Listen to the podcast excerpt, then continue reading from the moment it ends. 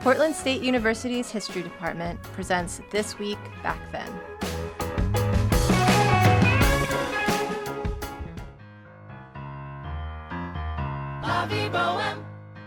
During this week in 1972, Oregon became the fourth state in the nation to decriminalize homosexuality after revised sodomy laws went into effect on January 1st.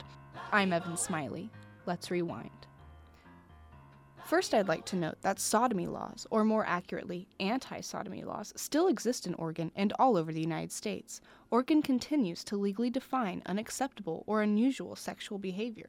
Though presently in the state of Oregon only acts involving children or other non consenting individuals are prosecuted in the court of law, the history and implications of the state's ability to define normal and abnormal sexual behavior and its ability to not only police but convict and even punish citizens who deviate from that definition is intriguing at best and horrifying at worst. So, the first instance we see of Oregon made sodomy legislation is in the Statutes of Oregon from 1853. And that sodomy clause from 1853, though vague and short as it was, has more or less survived for over a century, undergoing much deserved debate and revision. Now let's skip to 1913 because of the Vice Clique scandal of 1912, in which a few well known and prestigious businessmen of Oregon were put on trial for homosexual acts. Citizens pressured the Oregon legislature to revise its sodomy law.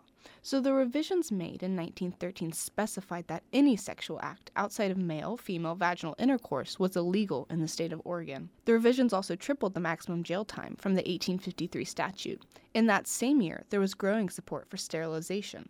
And although the sterilization legislation proposed in 1913 didn't pass, a very similar, almost identical law passed in 1917. So, the sterilization law of 1917 applied to anyone who was, quote, feeble minded, insane, epileptic, habitual criminals, moral degenerates, or sexual perverts. And the thought process behind this legislation was if any individual who belonged to one of those categories reproduced, their offspring would inherently be inferior and more likely to be a burden on society.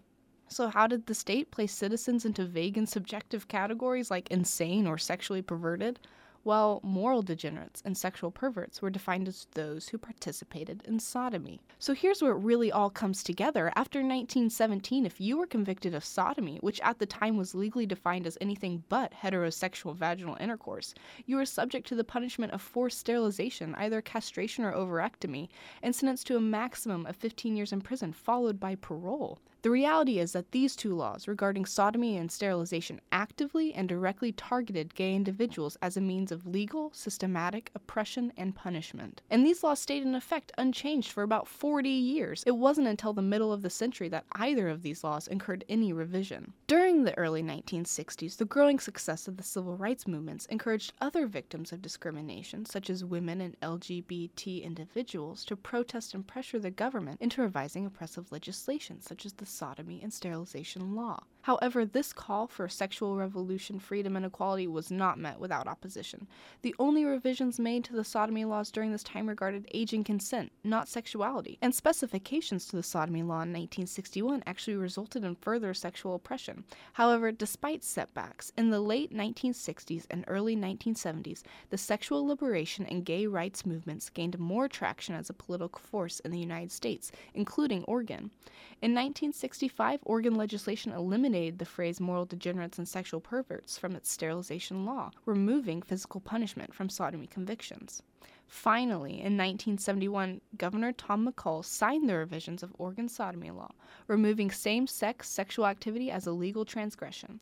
Homosexuality wouldn't be decriminalized in all 50 states until 2003 after the Supreme Court ruling of Lawrence v. Texas.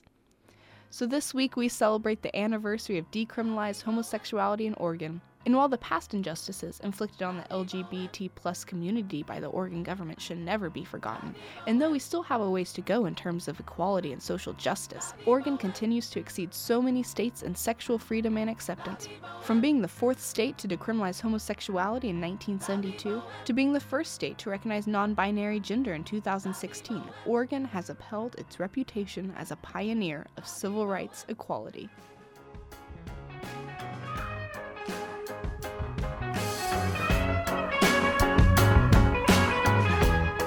For more on this topic and others, please visit pdx.edu/history.